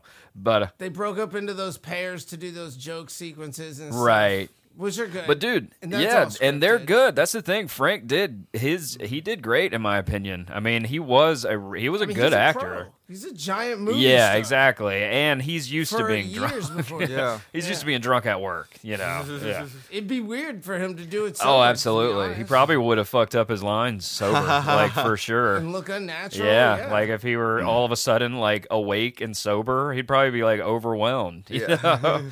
uh, There's a lot of now, lights in this room. now's not the time to dry up, Frankie. is- Come on. what what is that noise? That that insanely bright noise, Frank. That's that's the ceiling fan. That's life, Frank. that's that's life.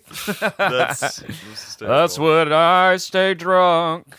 Uh, yeah, but Joey Bishop, he was like the MC, and he became in charge of bartending as well. Uh, he was he would they like I said they had a fucking bar cart on stage for each one of these shows, and I was thinking about that. If Dean is actually playing it sober for like the day show, you know, I mean maybe he drinks a little bit on stage at night, but Joey Bishop must have been in charge of like this is fake. This is real. You know, like this is real whiskey, Yeah. and that vodka bottle actually has water in it. Oh, I for see, yeah. for Dean. You know, Yeah. Do you guys think that they ever just switch to water for Frank? He's like he's so drunk he's Oh, not going to notice that we're switching him to water. absolutely, or at least if- cut it. Because if we if we keep giving I him mean, actual I- vodka, he like he's gonna water. fall over. He's Yeah. a fucking Yeah. singer.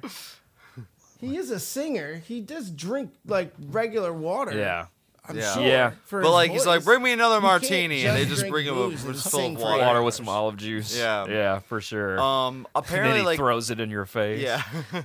well, apparently, like they started doing that, like with um, like with Juice WRLD. Like um, he would get so fucked up, and he would ask them to bring him like, you know, another pint of lean or whatever, and they would just they just wouldn't. They would just either be like, he's so fucked up, we're gonna give him something else entirely. Yeah. That's not drugs, Some and he's not even gonna fucking notice. Yeah, Yeah. And like he, he never did. He Yeah. never noticed that they like you know. I have- after you get to a certain point, it's just like yeah, he just as long as he thinks he's getting more fucked up. Yeah, I've cut a friend's drink with water. Really? Yeah. yes. Do they notice? Nope. soda water is the best. Yeah. Yeah. Be like, I want like a Tito's and soda. Oh, you mean Just, just, soda, right? Right. And you still taste all the vodka that you just drank for the last eight hours. Yeah, Mm-hmm. yeah, gotcha. Yeah, we got to talk about this. Uh, I said it in part one, but I was telling you a little bit. I mean, this was a fucking racist time, dude. Mm. Uh, 1960 was not great for Sammy Davis Jr. Um, he was not having as much fun as the other guys at all. Uh, Sammy, he was one of the biggest ticket sellers on the strip. Like Sammy Davis Jr. was a huge draw in Vegas, but he was not allowed to stay at the hotels that he performed at, and he wasn't even allowed to gamble on the gambling floor with white people. He, that that was segregated. Gambling was fucking segregated. Whoa. We What- don't even want to rip you off. yeah, in the same. yes, dude. Can't be ripped off. We don't even want your money. Wow. Like that's basically what they were saying. You know, it's like horrifying. While he was being the huge Sammy Davis fucking junior Mm-hmm. been famous since he was three years old. While being that famous and that rich, he still had to stay at these like there was like a shanty town at the end of the strip for black people, performers. Wow. People who worked there, uh, every, it- like you know, And there's nothing. There's nothing Frank could do to pull strings. so Frank pulled strings with the Sands. He basically said, like, dude, the Copa, eighteen thousand reservations a night, and you can't even seat but eight hundred. You know, fucking Sammy is gambling with us, and Yeah. we are going to have fun together, and he's going to stay in this hotel. And it was mob people who ran Yeah. the Sands, and they basically said, yeah, like that's cool, like, uh, go ahead. you yeah. know. Was the was the mob actually less racist than most of the rest of That- America? I don't think they cared all that much. Yeah. As long as they're making money, Mm-hmm. you know. I think they were racist, but uh, not in their business practices. Mm-hmm. Yeah. Usually, usually. Mm, I mean, if, if Frank hadn't been there, that definitely would have been a no. uh, But yeah, yeah, yeah, for sure. And I mean, Um, like I said, this is the, one of the biggest stars on the planet. You know, they did a thing. The Rat Pack did this fun thing. It was a floating crap game at the Sands Casino in the pool. They, it was a one day. It was a, a craps table on a big floaty in the pool, and they were shooting fucking. yeah, funny. It was awesome, dude. The picture is my background on my phone now. It's like that fucking cool, you know. Yeah. But uh Sammy Davis Jr. was in the pool with them playing this game, this floating craps game. And there were these Texas oil billionaires staying at the hotel at the time, gambling, doing Mm-hmm. like a Vegas thing. And they made the hotel drain the fucking pool because Sammy Davis Jr. had been in there. Holy. They made them fucking- drain the pool and refill it, or else we're leaving with all of our oh money. Oh my basically, God, dude. dude, Yeah, it was fucking- bad, man. Yo, I mean, I get on Sammy for having a positive demeanor and still going sure. and doing those fun shows I every know. night and showing up to set and with with a smile on his face. Like that's that's hard, man. I don't know how you stay. Dude. you know that positive. That's such a stronger constitution than I don't know. Maybe I have. I don't know. Like I don't know if I could do that. Like be Well- actively in an environment where I'm that hated and still like be like I show up with a smile on my face. and he was double hated. He was dating a hot white woman. He was dating this mm. Swedish model. Her name was May Britt, and they were engaged. They were like going to be married, and man, people hated that. Pe- the, the the honkies did not like that one bit. He done take he done took one of our our pretty white women, and uh, they fucking they. To the point where when she would come and visit him while he was filming Ocean's Mm-hmm. 11 in Vegas, she'd come like, you know, stay with him for the weekend or whatever whenever she wasn't doing her thing. Mm-hmm. Uh, she had to say that she was a guest of Frank Sinatra's because Wow. people would go into a fucking riot if they knew she was there. They'd probably go kill her, you Wow, know, like yeah, she would have to go like secretly visit her fiance in Las Vegas. Yeah. You know, it's like a place where it's like run by crime Yeah. and it's still this racist hellhole. you yeah, know? that sucks. Yeah. That's that's that's unfortunate. Do you uh you guys know also that uh he in 1967 he uh, did a broadcast musical for NBC with Nancy Sinatra, Wow. Frank's daughter, rad. and which uh, Davis walked in, Dan Davis and Nancy walked in, greeting each other with a kiss, and it was one of the first black-white kisses in U.S. Wow. television. Oh my god, dude, that's awesome. With his homie's daughter. so weird. That's yeah, but you know that was Sammy, man. Hey, baby, oh, you know how y'all doing? How's it going there, honey? You know that was. I mean, I guess he was also on tour with Elvis. He was close friends with Elvis. Uh, ironically, he sang a version of Elvis Presley's song in the. Oh, that's oh, it's It it- beautiful, dude. Yeah, it's It amazing. made a cameo perf- appearance at his Yeah, but dude, so he asked for uh, his girlfriend's hand in marriage while they're filming this thing in Vegas, and Frank wants to be their best man. He's like, I- "I'm the best man. That's all there is to it. I'm gonna do this." And dude, basically, like almost canceled Frank, like for being the best man at an interracial Whoa. wedding. Like all of these Frank Sinatra fans were like, "What? Oh, you support this? You know, like, what are you He's doing?" been performing with him for years. Yes. What do you mean? Just you support yes, this? dude. It's like They're- clearly his best friend. Yeah, you yeah, know? yeah. Plenty of documentation about Yeah. this before before this wedding. Interracial marriage in 1960 was still illegal in 32 states of Holy America. shit. So him signing on to be the best man at this like wedding that basically would be illegal in more than fucking half of the country, That's dude. crazy. Wow. Like it is yeah, but like he had the mob behind Yeah. him. He didn't give Yeah, a he fuck. doesn't give a and, fuck. And also like they and like uh, Johnny Cash and.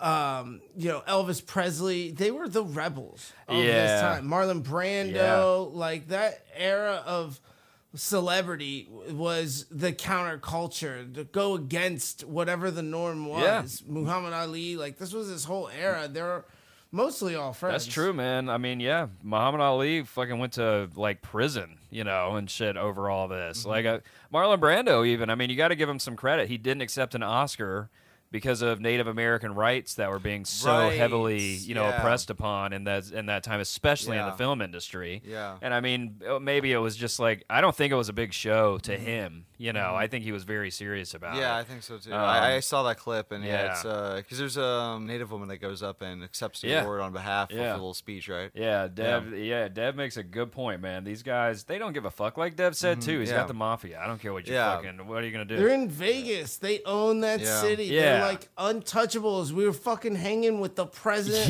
the Yeah. United States. I Who give do a shit. I'm I too built a famous to helicopter care pad what- for him at my house. Yeah. Yeah. Dude, there was so The rules do not apply to me like they do to you. You yeah. loser. they the Rat Pack that year they sang at the Democratic National Convention in L.A. Mm-hmm. for old JFK. Go watch the video. When Sammy Davis Jr. comes out, he's fucking booed off stage because uh, he's about to marry a white woman. Holy shit! And this was in That's- LA. Yeah, in the DNC. Yeah, yeah, yeah, dude. It was crazy. And for that- for the for the like the civil rights president. Yes, exactly. yeah, and they were probably yeah, I know. And Sammy actually asked Frank like, "Do you still want to do this best man thing?" And Frank was like, "Yeah, double fucking yeah now. Like super yes, I do." You know. I mean, uh, everything that Frank did wrong, he did some stuff right, Yeah. you know. Yeah, JFK went on to win. And Frankie was the head of his inaugural gala, uh, stacking it with celebrities. And Sammy Davis Jr. and Dean Martin didn't go. Sammy Davis Jr. was kind of told by JFK's people, like, maybe don't come to this one, mm. which is a super shitty thing to hear mm-hmm. since he literally just helped him get into office. Yeah. And since he couldn't go, Dean Martin said, yeah, fuck those guys. I hate the Kennedys anyway. they went to a Martin Luther King speech instead. Dean Martin and Sammy Davis Jr. went and Nice. sat and Nice. listened to the Reverend Martin. Yeah, Nice. man. Um, yeah, dude. But imagine being told by the White House not to come after all this shit. Yeah, you know? that's that's. I mean, also, see, you guys, you see that as like a noble endeavor, but I see that as the Illuminati dividing and conquering. you got to have some go to the White House, some go to the cultural heads and, of the movement. You got to put be the puppet master Pulling behind the, curtain of the Wizard of Oz, bro. And yeah, we're by the way, all the while we're still filming a movie here. Oh, You know, this, is is- still. this oh, all okay. I still thought the movie was finished. Nope. No, okay. All this shit is happening during the filming of Ocean's Eleven. Wow. That's why this was a two-part episode. Wow, dude. okay, It was crazy. like all this shit happened. Uh, but it, basically, what happened is they're finally getting to almost finishing this thing, and this has devolved into a drunken hell, like like Fear and Loathing in Las Vegas style. Basically, like Insane. these dudes are like their hotel rooms are trashed. They're Yeah. trashed. Frank can hardly fucking like stand up anymore. He's gained ten pounds since we started shooting Oh because my he God. won't stop fucking drinking all day, every day. Oh my and their show at the Copa, it's like you know, just this wild, like no holds barred, off the rails, drunken mess because they're wasted. You know, it's just like it is. It is. It is the second half of Fear and Loathing. That's what this has become. And Warner Brothers basically told uh, there was a director to all this, by the way, Lewis Milestone. He's the one who directed the fucking movie. You wouldn't know it. You know? Uh-huh. Yeah, I mean, he- he was hardly there in the whole. He's a yeah. dir- director by name only. Yeah, there is a man who is actually working on this movie every day, all day, and not partying. Who you has to be sober. Yeah, who has to? The one man in just, Vegas like, who's sober. Of, uh, What, Dev? It's like remember uh, Jay and Silent Bob Strike Back, where Gus Van Sant's just like sitting in a chair counting money. He's like, Jesus, Ben, I'm working. Yeah. I'm just counting. He's just like sitting over there laundering the money for the mob. Just like, I, you guys do whatever you want. I'm I'm focused on this over here. Sorry, guys. yeah, exactly. Mm-hmm. But yeah, they're almost finished with this thing. Warner Brothers says, like, look, this is due, you know, in like a mm-hmm. month. Like, you got we're mm-hmm. we're releasing this thing. You got to finish this shit. And basically, Milestone, the director, had to put a no no more drinking. Like, we have to just finish the movie. Give me two more weeks of being sober on set and not and showing up at 9 a.m. and then go have go be the fucking Rat Pack. Yeah. you know, like and uh, they bas- they did. I mean, they Oh, basically cool. yeah they sobered up. They like dried up at least to finish the movie as much as, as as dry as Frank gets. Mm-hmm. Right, you yeah, know, yeah, yeah. and as dry as some of them get. But Yeah. they basically like finished this thing. But uh just to give a little extra fuck you after he asked them to like can we just finish this movie Mm-hmm. they started doing these pranks on him every Oh day now so they would bring like a water gun to set they put cherry bombs in his fucking trailer They, like Oh my god they God. like threw bombs in his trailer That's And kinda it's funny. It's funny. like, bro, like, do you not want this movie to finish? Like, what, like, what's like, why, why are you being like this, dude at the by the end of the movie uh milestone he agreed to just do cue cards for the rest of the movie they just Oh had cue God. cards they were just reading fucking it's Oh my like God. we just have to finish this It's dude. miraculous that this thing is not an awful piece, body of work. I know. It's amazing. It's Wow. so fun. Definitely go watch that movie. Definitely go see it. And now that you know what was Yeah. behind the scenes here, Yeah, you know, just like a Um, movie made from a party. yeah, uh, d- I assume Brad Pitt was not as drunk uh, during his filming. I mean, look, I've heard the stories now. I don't know, man. I don't know. I've heard I've heard that man was uh, also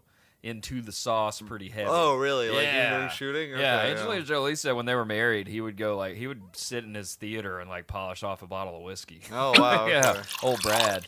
But he's like that quiet, stoic Yeah. drunk where he could probably. It just feels like he's continuously drinking with like no effect. Yeah, yeah. Uh, George, George Clooney was off to the to the, to the cabana room Yeah, every George night. Clooney was definitely staying sober, but it is very clear who's who. You know, Yeah. George Clooney's definitely Dean Martin. Martin, Brad yeah, Pitt yeah. is Frank Sinatra. Old Blue Eyes. You know, uh, the rest of them are sort of. I mean, The irony behind that is fucking George Clooney owns it to that's right. That's right. Billions of dollars. Yeah, I know. I wonder if he's even a drinker. To be honest, George Clooney.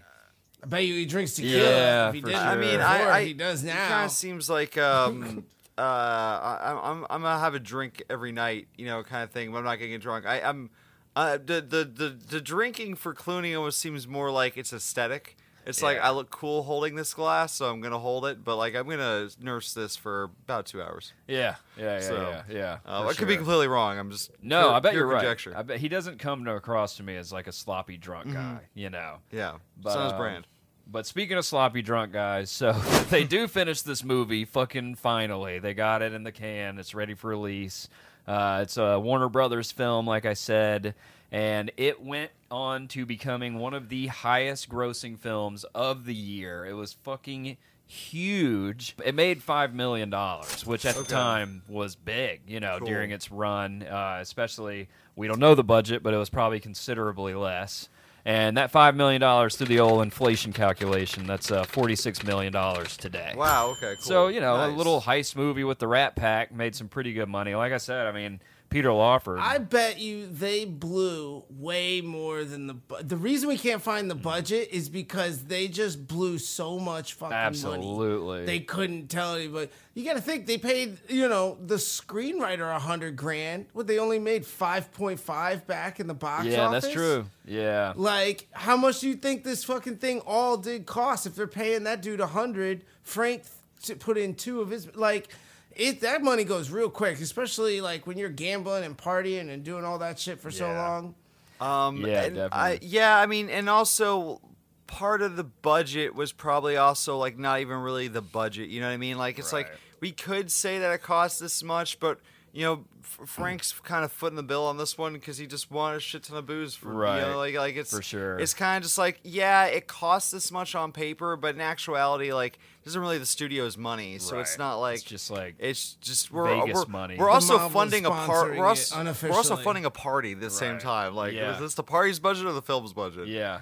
Um, And the Copas make Well, yeah, I guess, and you, I wonder if those like those hotels are they, James? Were they doing residencies while they were shooting, or was it just like, uh, we're gonna be here shooting? Might as well do some performances. Um, I? Frank was definitely in like a really heavy residency at the time. He lived in Vegas. He breathed Vegas. Um, I don't think Dean had a residency there at the time. Sammy mm-hmm. Davis did. He had like a standing Vegas thing, but I think Dean was traveling all over the place. Yeah. I think Dean was doing, you You know, know, so Maybe that's right then. Maybe it didn't cost that much because the fucking casinos are Yeah. paying for all their room and board and food Yeah. and, Right. and party time. yeah, and like I said, you're making the money at the Copa, and it's like tied in with the production of this movie. It's yeah, it's kind of it, this movie. Yeah. Even if there's no shady stuff happening, like this movie's probably hard to quantify what the Yeah. budget would be anyway. And whatever Vegas put into it, they made Yeah. it back. I Yeah. mean, you know, they they literally caused the tourism market to surge in Vegas. They were they were packing the fucking house, man. Like everybody was in Vegas to see the Rat Pack do Yeah. Ocean's Eleven. you and know? it's like obviously like that's revenue generated from the film that's not attributed to the, what the film made And- but also warner brothers didn't put that much money into it i bet and so like bet vegas not. got its money back not through the box office yeah, but you know and you got to think you also have. I love how we talk about Vegas like it's one of the five. and Vegas got some of its money. I mean, at this time it was, and and you know you got to think too. Like whoever's at the Copa that night is absolutely gonna go see this movie. Mm-hmm. You know, I I saw them at the Copa while they were filming it. Isn't that fucking cool? You know, Mm-hmm. Yeah. and so it's like they're you got everybody, all those eyeballs every night at the Copa are. free are, marketing. Are, yeah, it's just free marketing at that point. They they actually did put a lot of money in the marketing for this thing as well. Oh, really? Yeah, I mean it was this huge like the Rat Pack does a movie together. you well know? that, it's interesting so you said it cost well we don't know how much it cost but you said it made five so it's 40 million dollars Modern day money. modern day money that is crazy that is by far the least money making movie in this franchise Yeah, for sure. Um, yeah. by far. I have the- I have the numbers for the rest of them if you want them. Well, I know Ocean's Eleven 2001 cost 80 million. Okay. How much did it bring in? Four hundred and fifty million. Jesus. And again, that's two thousand. So you even Yeah. got to inflate that a little bit. yeah, that's like double now. Ocean's 12, 362. Wow, And Ocean's 13, 311. I love those movies. And then I was like, I wonder about Ocean's 8 because I wonder if Ocean's 8 how it was, uh, successful that one was. Uh, Ocean's 8 uh, don't cost Ocean's 8 cost 70 million to make. Do you want to guess how much money Ocean's 8 made? I'm gonna guess 250 million. 297 Nice. almost That's 300 dollars Dude, like that's yeah. this dude these, ding ding these movies print money Print money. and uh I, oceans 8 was good i liked oceans 8 a lot I um, wonder- it was not as good as 11 but it, i liked it I loved it too. I liked it that they kept it in the universe. Mhm, yeah, didn't it. exactly. Like I, Danny Ocean is out there. you Yes. know, and I don't think he's dead. I don't either. Yeah. And here's and I'm so happy that Ocean's 8 was successful because I really want an Ocean's 9 and an Ocean's 10. And then I want you to do an Ocean's 14 where it's the old. All of cast. And yes. Ah, Yeah. dude. Oh man. So and let's- then Fast and Furious comes in. yeah. Family. Oh my We're gonna heist this casino as a family. It's like Dom just driving his car through the front Ocean's of the Rio. Furious. Oh man, yeah, and so yeah, I mean, it, it was mixed reviews. You know, I mean, it wasn't the the critics didn't love it too much. Uh, Ah. Bosley Crowther of the New York Times said, "There's no built-in implication that the boys have done something wrong. There's just an ironic, unexpected, and decidedly ghoulish twist." By the way, that's what I was talking about. This movie gets it's fucked up. It's pretty Oh. dark, man. Oh, okay. Like, yeah, there's it's like in the new ones, no one dies, and this one, someone dies. Mm-hmm. Oh, Yeah, and it becomes a whole thing. I won't Oh, spoil it for okay, you. Okay, interesting, uh, all right. Yeah, this Cool. one it had a. I mean, you haven't seen it in 1960. Spoiler. hey, hey, oh, hold on now. Yeah, yeah, hey, hey, oh. I didn't even know you. that this existed until this podcast. Yeah, I I, don't want to spoil it because I it's a thought Brad really, Pitt invented this. it's a really good twist ending. I'm not gonna give it away. But uh, yeah, a lot of people didn't like it. You know, it was basically Mm. like some people I think thought, well, that wasn't as fun as I wanted it to be. You know, Interesting. it was fun, but it was like I'm here to watch a Rat Pack movie and it gets dark. You know, Mm, so. okay. you know it died is Mm. the audience yeah, basically, man. Basically, Variety said it was just like a wisecrack movie. You know, they said there's one resonant wisecrack away from turning into a musical comedy, and it it did have a lot. They did sing a lot. Uh, fucking oh my god, dude, I love. Dean Martin's song kick, uh, "Ain't That a Kick in the Head," but you hear it like four times in this movie, and it is like, all right, that's enough from. Uh, at least play another one A of Dean's. song, Dean yeah. had like an, an entire you know list of albums that he could have chosen from but ain't that a kick in the head ain't that a kick in the head But that's part of the joke. They're like, what are we gonna do? Like, imagine them being drunk in the editing, kind of, Right. like on set discussing that, and they'd be like, you know, it'd be really fun. Let's hit them with another kick in the head. let's hit him with one more kick in the head yes dude yeah for sure And be like, they're gonna hate us for that, and I go, I know, but it's gonna be so funny to us. Yeah, and it did kind of show you like what was going on in real life, where like they're filming this movie, and every night he's just singing "Ain't That a Kick in the Head" over and over again. I that's one of the things, man, about those Vegas, residencies. Either I can't imagine having to sing the same so- same song twice a day, every single day. You know, mm. but I mean, you're getting paid a shit ton of money Yeah. to do it, so. I imagine you just go into a zone it's yeah, not, yeah. yeah. Boo hoo. and, and you're getting hammered. I don't think it's that bad. I it's the same as a Yeah, theater no. performance. When I, I did feel musical this- theater yeah. and shit. Like you know, you have two shows a day, f- six days a week usually. Like the cast of Hamilton at some point isn't having fun anymore. You Yeah, know? I mean yeah. it's just work. Yeah, it just know? becomes a job. Yeah, You know, yeah. same thing. Uh, it's it's uh, you know, people go to offices and do the same thing every True. day for thirty years. you guys are crazy. you guys just don't love No, hey do. man, I do. I just have a lot of. Hey, look, if they want to cast me in Hamilton, Mm-hmm. I'll fucking do it, Dad. Yeah. Don't get me wrong. I don't think they will though. Uh, I don't know if I got the pipes for that, but uh, If I could be on Broadway, a guaranteed performance on Broadway for every week for the rest of my life, I'll sing whatever anybody wants. I'll sing Happy Birthday a million times if I need to. dude. I remember I thought when I first moved out to LA, uh, one of the reasons I did move to New York is because I thought there was, for some reason, I don't know why, but I thought there was like no money to be made on Broadway. Mm-hmm. And uh, I got this talent manager. And I met this guy that he managed who did Broadway, and I was like, "Yeah, I hear there's no money in that." And he's like, "That kid just made eight hundred thousand dollars. Like, where, where did you hear that?" I was like, "Oh, okay, never mind." That's funny. yeah, Um, yeah. But uh, but that's it. That's that's the, uh, that was the filming of Ocean's Eleven. Amazing. Amazing. That was uh, the tale of a bunch of very famous, very rich, drunken men in Vegas uh, doing a movie together and getting hammered while they're doing it. And JFK was there, and the mob was there, And Sammy Davis Jr. wasn't even allowed to stay in the fucking hotel they were Damn. they were robbing in the movie. Oh, Robin in real life. if You don't let my friend Sammy say. and then they all died of lung and liver cancer, and I mean that.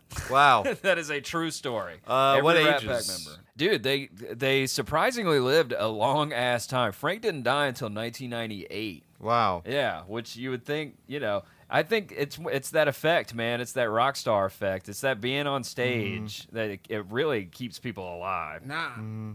You you know what he you know what killed him? He saw you know 98 degrees and NSYNC and Backstreet Boys. That was Yeah, all man, you're Wait. right. He You was know, like, "All right, I'm done." was- he's like, this is the new Rat Pack. All right, I'm I out. quit. I'm out. I'm done with I this. quit life. this bitch. You I'm can going to the have big it. Hoboken in the sky. Let's see. Um, Lawford died in 84 at 61, first to go.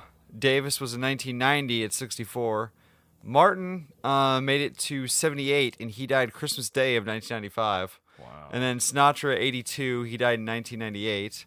And then the last one was Bishop at two, in 2007 at 89. Gotcha, dude. Dino died on Christmas Day. Mm-hmm. Man, wow, what a way! What a way to go out, man. They know how to do it. Uh, okay, so Peter Lawford, uh, kidney and liver failure as a result of years of substance abuse. Sammy Davis Jr. had throat cancer from smoking like 10 packs of cigarettes a day. And also, man, they're smoking inside. You know, yeah. like these, the Vegas, Vegas was not ventilated casinos at the time. It was just like a heavy, thick layer of cigarette smoke in the entire casino. fog, yeah. fog in the Copa, you know. Sinatra had a heart attack in 1998 at 82. Dean Martin died of emphysema from smoking. And uh, Joey Bishop, he died of uh, multiple organ failure. Ah. So, yeah, yeah, Yeah. yeah. multiple organ failure. By the way, rest in peace, fucking Bob Saget. oh, yeah. Man, what the hell? Yeah, that for just happened. They just found Yeah. him. They always come Yeah, in man. threes. What? Betty White, Bob mm. Saget, and Sidney Poitier. Oh, yeah. Yeah. Rest in peace, man. It's Holy a shit. surprising one. Super surprising. Y'all like that one, man? Ocean's That Eleven. was a lot of fun. that was dude. that was great. Yes. And really quick, a programming note reminder. So, we're experimenting with a new type of release format where we're going to release the episode in two parts on Tuesday and then on Thursday. So, it's the same amount of content that you normally get in one of the Wednesday episodes, but we realized that some of these are getting pretty long, and there's been a request by some of our fans to release in more like consumable chunks. So we're gonna try this out, see how it goes. So uh, instead of releasing like a two-hour episode, we're gonna release two one-hour episodes, like one on Tuesday, one on Thursday. But it's the same episode, just split into two parts. So uh, you can look forward to the next episode of Film History on Tuesday instead of Wednesday, um, and let us know what you think about this schedule. You know. Uh, tweet at us, uh, DM us on Instagram, uh, or comment on one of our posts uh, you know, try to reach out to us if you would like to comment on this. Let us know if you like it. Let us know if you want us to change back to the original format. Um, you know, we're just trying it out, seeing how it goes. Uh, we can always switch back if it's not working. So, you can find me at Drake Cummings on Instagram, Drake underscore Cummings on Twitter, uh, Raging20s uh, merch.com for my 1920s inspired clothing line. Uh, you can find me on TikTok at Hollywood Drake, uh, on YouTube at Drake Cummings. Uh, and uh, that's uh, and you can always find me here on Film History, History of Film. You can find me at abracadabra dev on Twitter and sailor underscore dev on Instagram. And be got some new fun stuff rocking and rolling this spring. Nice. I'm really excited for like the Me next too, like, six man. Me too. Yeah, 2022 is gonna be a banger. Uh, yeah, you can find me at uh, Jimmy Deloy or James Wyatt Scott, depending on where you're looking for me. You can find us at Film History, the history of film, all over the place, or FHHF Pod on Twitter, I believe. And uh, you can also find me eight weeks deep into a bender on stage at the Copa in 1960, and the air is only cigarette smoke. There's no oxygen left in the room, and I don't even know what life is anymore, Dino. I don't even know anymore. Who are we? Who am I? I'm taking a deep look inside of my the abyss of my soul, and uh, but I'm gonna sing this next tune. Film history. The history of film. You know what I'm talking about.